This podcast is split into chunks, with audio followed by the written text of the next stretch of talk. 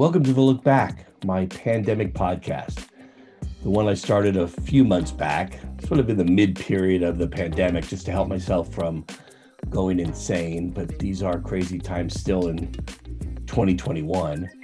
Anyways, I find some time to grab some interesting, intelligent, insightful people that I worked with back in the day just to catch up with them, see what they're doing, where they're at in their day, um, how they're doing, kind of a check in, but also the thought of having them share some of their thoughts and experiences and a look back at their career and what they see today. You are officially on the Look Back, my uh, post pandemic podcast. Welcome, Steve Baker. Thanks, Keith. I appreciate a chance to uh, to hop on the look back with you. Looking back as we get a little older is always a lot of fun, isn't it? I think I'm the only one getting older. You're the one that's holding down the fort. What has it been like 25 years at NPD PC Data? Yeah, almost 25 years. Uh, before that, I spent a couple years at uh, IDC, and before that, I was an original employee at Staples. So I worked for Staples on May 1st, 1986, when the very first store in Brighton, Mass opened. Gosh, that was a phenomenal time. We're going to go back there in a second. So, Steve, what do they give you for 25 years at a place like uh, NPD? Is that the watch or is that um, a, a, new uh, a new desk lamp? What do they give you? Yeah, they keep me employed, and they they pay my salary every uh, two weeks. Right. And you know, in this environment, we're all happy uh, to have that as our um, as our our gift from our employers. Yeah, we, we need to be thankful. And I, of course, kid, uh, you you have really been holding down the fort there for a while, and really in a in a catbird seat kind of a role, being asked to like chart the trends and the changes, the comings and goings of all the folks and the, I guess the broadest way of looking at the tech industry. The, the you know it's consumer, but you do the the B two B side too. That's been quite a fun fun role, fun position looking back. It is. It is. Um, you know, I'm, I'm kind of the historian here. I, I keep a lot of old data, and it's always fun. Every once in a while, somebody will ask, "So, what did the television market look like in, you know, 2006 or 2004?" And you know, how, how did PCs first really start to, you know, jump into to the retail market? And um, you know, I'm usually the guy with the answers at this point. So um, can you it's good to have a little bit of that experience. Can you tell me how many 8086 processors were sold in uh, 19? I, I believe I used a computer at Staples that had an 8086 processor in you know 1987 when you look back from your position though and you think about what's happened in the uh, evolution on the retail side right? Well we've gone from wow these places like staples are actually selling computers and now they're going and they're evolving just like a best buy has just like um, a lot of these folks have but so many have gone out of business. Where does retail stand? I mean that's so much of where you and i connected. Obviously i was computer retail week and you were PC data slash NPD and um, watching the trends of, of products being sold out of retail channels. And now that channel is completely different. It, it is completely different in a lot of ways. Uh, I would also argue it's it's it's more that it's consolidated and mm. it's different. Yeah. Um, you know, there, there's a there's a real value proposition to selling uh, computers when you can do it correctly um, you know, for a retailer, it generates a lot of dollars. It generates a lot of add-on kind of um, accessories that maybe have a little bit uh, better margin. It's a very high profile uh, product. And the brands that you work with, because of what the PC is, which is something you buy every three or four or five years typically, um, it generates also a lot of advertising, right? Because every brand has to be out and every retailer has to be out in front of the customer because I don't know when you're ready to come and buy because, you know, and as a lot of people know, NPD tracks a lot of other uh, discretionary categories like clothing and apparel and footwear. And, you know, it's easy. I have a whole bunch of shirts. I want another shirt, I'll buy another shirt.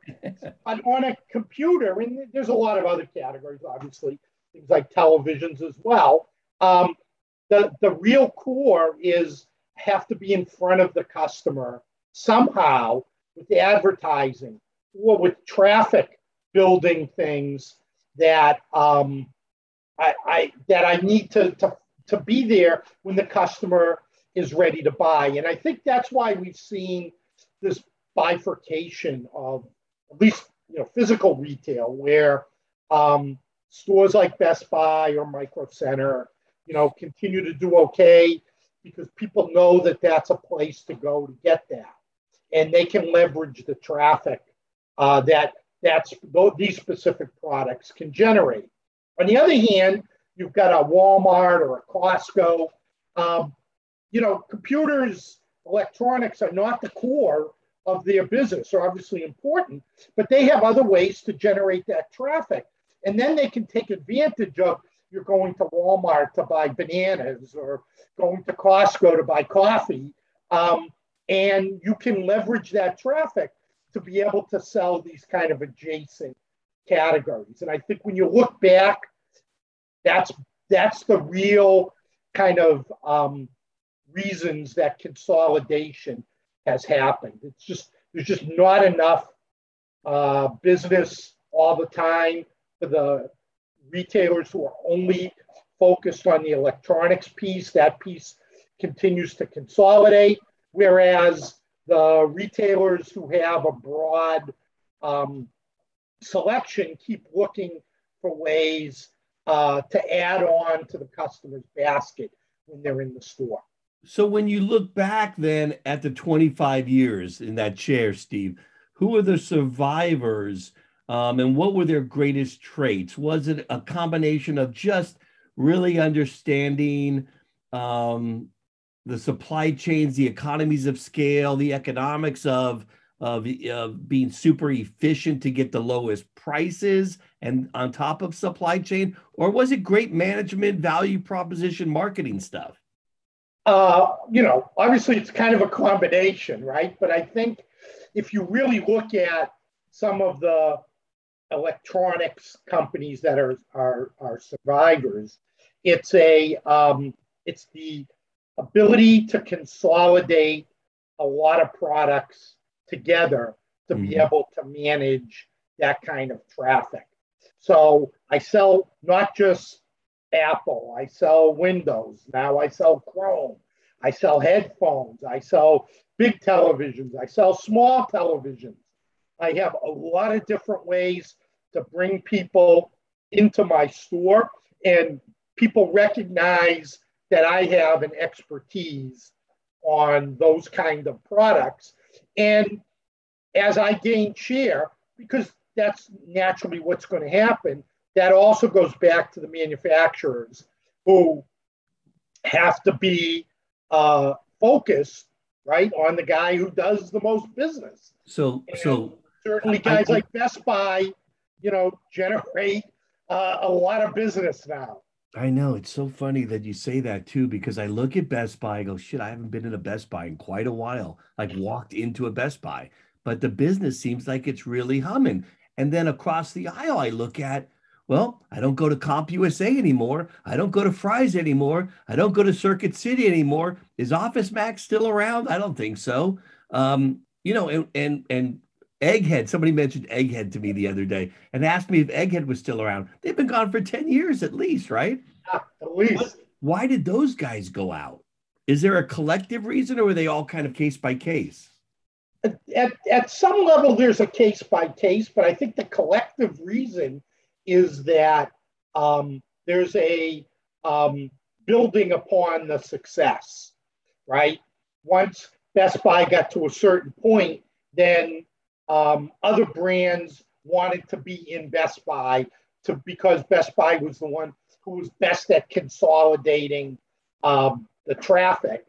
Therefore, as a brand, I needed to be there to take advantage of that. And even today, um, you know, you have a lot of guys who, while it's great to be on Amazon or something else, there's a benefit to both being in the physical Best Buy store because they, they curate their selection so that I know when I go to Best Buy, I don't have to go through 4,000 SKUs to find the one I want or find something interesting. You know what? Um, I, I, have lost my, my love affair with Best Buy clearly. Like I said, I haven't been there, but they are definitely doing something right. So I do tip my cap to them. And I, I you know.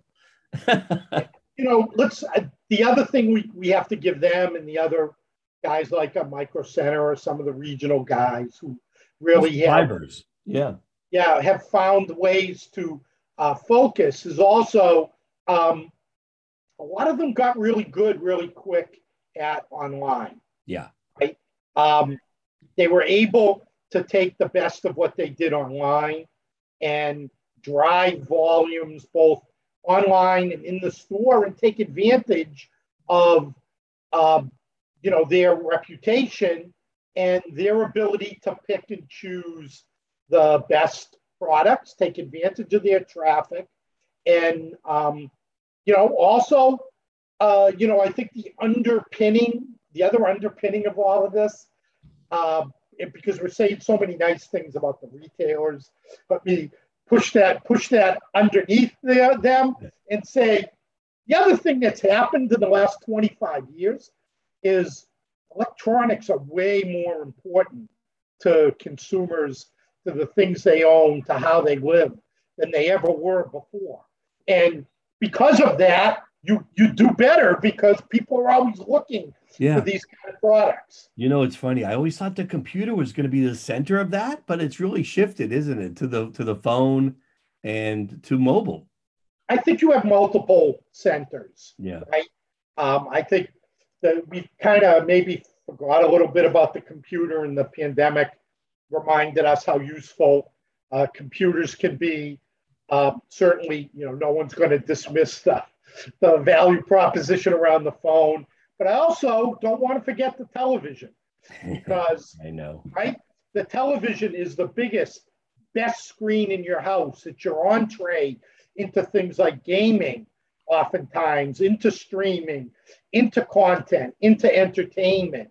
Um, so that also, I think, the nice part of electronics as we go forward is we really do have these three big pillars to build uh, customer interest in, and all of those, every single one of those, are extremely important to how people live today. Yeah. And they're not going to dismiss one yeah. and um, well, you know, it's not okay to have a 20 year old television. You know, and kudos to the makers in these categories too. The innovation that keeps, like, you feel like, okay, how much are you going to improve a desktop computer today or a TV? And by gosh, they really continue to get better and better so that every few years you need to upgrade. Well, that's well, need, is a, piece, need right? might be a relative term, but yeah. Innovation, right? Interesting better products, whether it's you know uh, MacBook M1 processors or yeah. OLED screens. Okay, let me interrupt you. So, when was the last time you like did uh, your briefing with a with a manufacturer? Right? Let's. Uh, I just went. oh wow. Yeah, and just got excited by something they were showing. Although you, I know you're an excitable boy still. Yeah, yeah, I am. I am. Everybody knows I'm an excitable guy you know, like um, the last time the Red Sox won the World Series, kind of excited. That was pretty good. That was pretty good. That made me really happy. I got to tell you. We do have to go back a ways, but you know, I don't mean to rub it in or anything. It's only 2018, Keith. So it's not that far long ago. Time flies. Okay, uh, moving to forward. I think it's probably been after the Giants has won, right? I think you might be right on that. So let's just keep moving along then. Yes. what was the last oh wow kind of a meeting you had where you were or shared some technology before it was uh, uh, launched? OLED, mm. OLED television, OLED screens, the clarity and the quality on that kind of product Yeah. Um, but I think, and even to take it even bigger and just say the the value when you go to CES and look at the televisions, the value of how much you can get on a, an awesome 75 inch or 83 inch television. Yeah. Um, and what kind of price points are there? Oh, Um, crazy. I am always amazed at how well that business has been able to innovate and manufacture to create that kind of um, ongoing value proposition Yeah. to the consumer. I'll tell you a story, Keith. Yeah. So I, I before the pandemic used to go to Asia, Korea, Japan, and uh, we would talk about televisions. And probably in 2009, we would talk about big screen TVs as being uh, 42 inches and above. And a few years later, it was 50 inches and above. And a few years after that, it was 65 inches and above. Now it's 75 inches and above. Um, need a new house for some never of these go products. wrong believing that these guys can continue to build just tremendous products that are innovative that consumers really want because entertainment right is always one of the core activities now that we get out of our uh, electronics So outside of OLED and 4K, which blows me away still, what are we going to see at this year's CES, which of course you'll be front and center at? I will be. Uh, what I think that's actually going to be my first business trip in a plane since before uh, the pandemic. Um, I think what you'll see at CES is everyone trying to talk about what they've learned from the pandemic. What kind of things consumers really valued and what things they didn't, whether it's webcams, Zoom, microphones, integrated products, bigger screens, more screens, easier connectivity, um, faster connectivity. I think when you think about those kind of things, the real integration that we're seeing today, and I expect we'll see at CES, is going to be all about what did I learn from the pandemic and how can I build innovation that consumers want based Totally. on this new world we're in. To- totally agree, Steve. And, and so, you know, there was a spike for a lot of these guys with the work from home pandemic situation. So they all saw some growth in, in, terms of their business. So what you're saying is now um, it will see what stays. Like there's going to be some categories that may not grow because people are starting to move back to work or they fix things. There's no, it's not as much of a work from home um, growth segment as it is a, um, It's a hybrid segment, Keith. yeah. And here's what's happening. Go ahead, Is- put on your analyst cap now. Like, let me hear the technical Yeah. breakdown. Here's what's happening, Keith, Okay. which is it's not that people are just going back to work. It's that it's likely that our work environment is going to be hybrid. We're going to spend more time at home, more time in the office. And because of that, everything that we use needs to be doubled for the most part, right? I need two, I need a nice monitor in the office. I need Yeah. a nice monitor at home. I need a good webcam in both places. I, I totally agree. I see a lot of I see a lot of those products. I, I think one product that that needs to be found at CES, and it might be in one of those you know corners of CES and not as popular as the Samsung booth and the uh, GM booth and stuff, but it's the area that helps you manage your relationship with your significant other better um, from the additional uh, time at home. Do you have an idea what that product uh, Uh, what that product is or who's making it? At, at my house, that has been the iPad because my wife can watch television any place and not have to watch things that I want to watch. And she can do that on the on the iPad. Okay, and that's not a paid endorsement by Apple or anything, right? That's just you. No, it's not. Okay, so it's interesting in a way because in all candor, we do change the social and family dynamics a little bit. Um, so that's again creating more need to purchase. Everybody needs everything. It's it's true. I mean, you know, we we've done surveys and et cetera, and you know, it's scary how many people don't have a, a dedicated workspace at home. Yeah. How many people, um, you know, work at a kitchen table or a dining room table, and uh, I I also think going forward, finding ways to help people build dedicated workspaces at home is going to be an opportunity, whether that's some kind of a portable monitor or how you use your notebook or something, because that's a real challenge for a lot of people. And I think that, you know, yeah. talking about having to work around a significant other, mm-hmm. right? It, I, you know, I'm lucky. I have don't have don't have kids anymore at home. I have lots of bedrooms. Everybody can go in and work. Um, but for a lot of people who don't, a lot of millennials, a lot of Gen Zs that are just getting into the workforce, they don't have a place to work right at home. And you know, figuring out how that uh, they can get the best experience there and in the office and make it an equivalent experience for them is going to be something that uh, while their companies are certainly going to work on that, yeah. we need to build the, the hardware tools to help them do that. Okay, so I want to touch on that in a second, but first let me ask you because I find this this other sort of crosswind of the work from home and the you know growth that's happening is also this talk of the the great resignation you know of of of people leaving their job because they're not being um, you know fairly paid or too much frustration in a in a covid workforce environment things like that. Um, where is where is that signal to noise ratio and uh, how much is it affecting the purchasing behaviors out there? Um, I, I think that's a very corporate kind of an issue right? How do mm-hmm. i create a corporate it environment?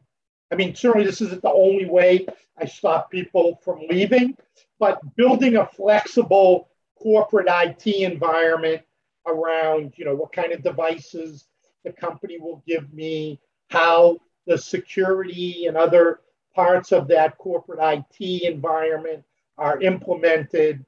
Um, I think making that flexible and understandable for your employees who you know, don't don't want to be put under those kind of pressures when they're, you know, working hybrid at home, and most of the things they have are uh, things that they're also using for personal uh, activities. So trying to find some way to um, blend the corporate security, et cetera, kind of needs with the needs of you as a individual, both employee and a person. Uh, that's a, a, in my view, a really good way for companies to keep employees happy. Yeah. Okay. So, um, turning back now to CES in 2022, or, or really holiday 2021, anything we should be looking for that's going to be surprising, or is it all the usual stuff that's going to sell the evolutionary products that have been doing well versus what I would call the revolutionary products, the first of its kind in a category that's really capturing um, the the consumer's attention and excitement. Sure. Um, so I missed I, last I, webinar. I apologize for the webinar re- out, readout of uh, of holiday 21. So here's um, certainly CES has um, expanded its purview over the years, right? When you and I first started going, it was about TVs, analog TVs, and Comdex died, and you know. Well, I, I actually think we helped CES bring in the computer innovation and, and yeah. push them to do it more than they came up with the innovation. They kind of co-opted a lot of stuff we were doing. I, cool. I, think you're right. Um, but now, if you look at what CES is, and again, this goes back to what I said about the ubiquity of technology in people's lives in 2021 America. Um, what's happening? we're seeing, you know, obviously, whether it's, you know, electric cars or um, all the autonomous vehicles, that's clearly a huge piece. Digital health has certainly been something that's popped up, and that's another big area. And then the third area um, that I see, and you know, we, we we track and talk about, is smart home, and not just you know cameras and stuff, but you know refrigerators and dishwashers and washing machines, and you know how all of that connects to you know your food and right. your eating and all those pieces as well. The Internet of Things. Yeah, I don't really like that term, but uh, there, there's a lot of stuff that's connected. Let's yeah. just put it that way. Okay. Uh, so, and how we make all those connections valuable. Whether you're, the, kind, you're the guys that make up all these terms, so you gotta, you know. I didn't make up that term. I uh, smart home is a good term for okay. me. Um, smart appliances. I like the, the the people understand the word smart. Um, but I think it's it's remarkable. Yeah. Um, how far all these smart, I mean, the smart appliances have come. If you go back five or six years, people laughed at Samsung for putting a, a screen in their refrigerators. And now that doesn't seem so. I remember that. I mean, it's been a while since I've been to been a while since I've been to CES, you know, but I remember seeing some of that stuff. It was crazy. But the thing I liked about it, Steve, was the social impact potential of this stuff with it excuse me, with the uh, opportunity to uh, reduce energy usage or reduce, you know, carbon emissions or, um, you know, certain steps that we were taking um, and giving, you know, the folks like Tesla a, a, a boost too. Um, I really liked that plane that we were driving as opposed to um, just doing more technology, right? Well, again, you know, I think as technology and software and social media and everything be- has become so pervasive. Um, while certainly you need a lot of uh, devices to make a lot of those things work, in a lot of categories, we're really not, uh, you know, fully integrated between all the things that the vision is for how to use all these devices and yeah. people actually using them. It takes a long time, oftentimes, for people uh, to get used to those things. That's you know what that leads into my next question beautifully okay. because I want to do a metaverse question and a virtual oh. reality question.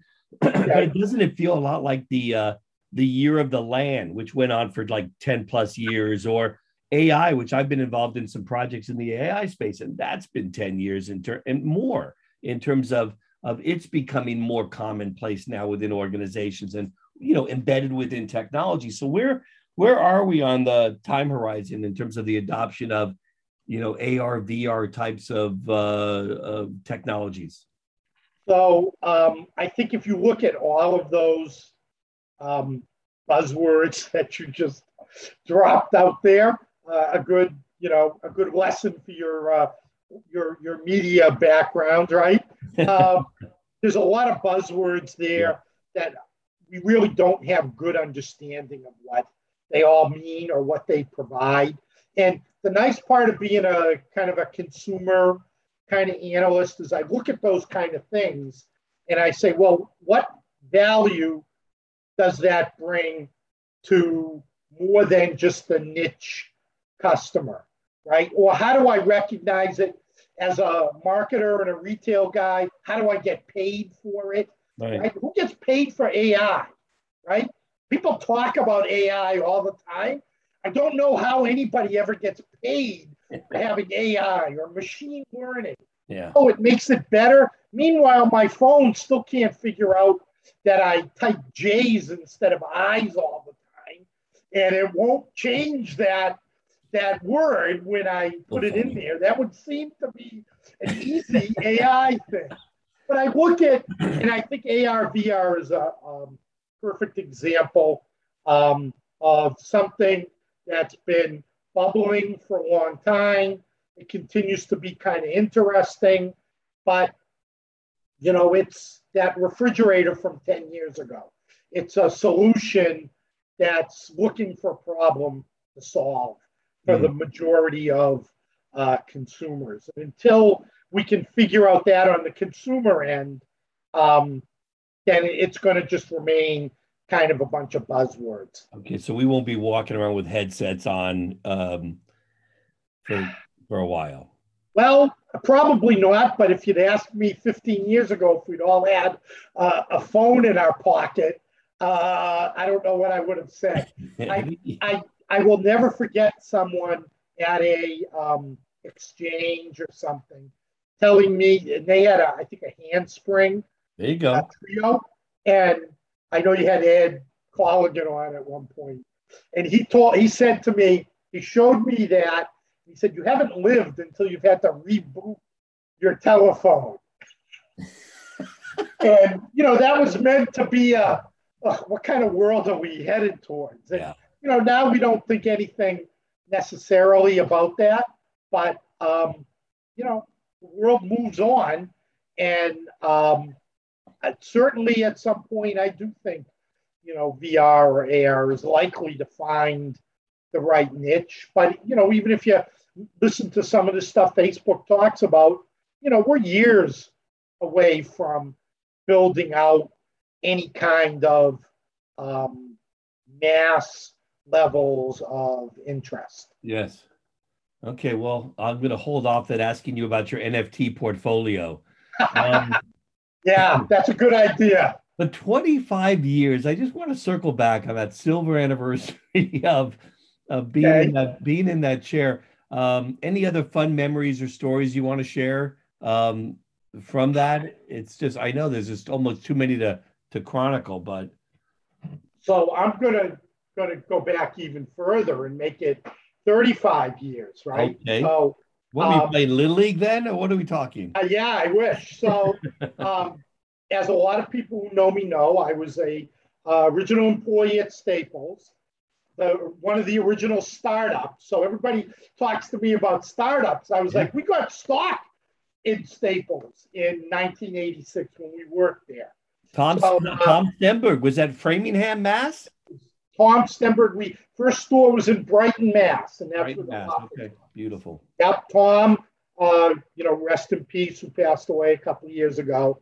Um, was a brilliant guy. Yep. But um, all the fun of a startup are the things that that I really, really remember as I get older, right? Uh, we sent one of the buyers down to Florida where Office Depot had opened, copying our uh, format a mm-hmm. few months after we opened. And he went to their first store and went out back and dumpster dived, pulled out their receipts and uh, their their employee uh, time sheets and all this other stuff and brought it back so we could see how they were doing in terms of um, you know how many employees they had in the store right. and you know how they were scheduling people and, and all those kind of things. And um, you know it was a hot category right? Office office products. There was at one point you didn't mention the word you didn't mention the word superstore superstore, office product superstores. Yes. The there innovator. was probably 10 or 15 uh, superstores at one point. So I'm going to tell one story yeah. and I'll beg your indulgence on Please. a little bit. It's not too long, but um, so I believe it was 1988 or 89. Um, another office superstore named, I believe it was Office Stop, uh, opened up in Paramus, New Jersey, like right across the street from our store in Paramus, New Jersey. And, you know, in those days we had price wars, right? Circulars, and everybody would drive down the price of copy papers and manila folders. And um, they ran an ad with copy paper at some ridiculous price. And in the corner of their ad, it said, staple this to your wall. Office stop will not be beat. And they were selling this copy paper, you know, $10 below the, the price of a case. Because we obviously were much bigger and we knew how much the cost was. So we hired people, sent them into their store, bought all the copy paper to make sure that they could lose $10 a case on every single case. I love it. Brought it to our store, loaded it on a truck, shipped it up to Boston, where we didn't have any competition, and sold it and made $10 uh, uh, a case on the copy paper. Well, I think the takeaways from that story are voluminous. One is the art of dumpster diving is is just a yes. lost art, and you know it it's probably gone because we don't uh, shit throw that stuff away anymore in the paper. But I don't know. Maybe there's a maybe it's just shifted to cyber stuff. Some of what people do now in cyber is the equivalent of dumpster diving. It is the equivalent. But what a phenomenal story, and definitely kudos to you and the team there that just did some amazing innovation. I remember some great interviews with Stemberg. He was really one of the thought leaders in a category that changed the world, if not the game, and just a great, uh, great person to, to, to have a sit down with.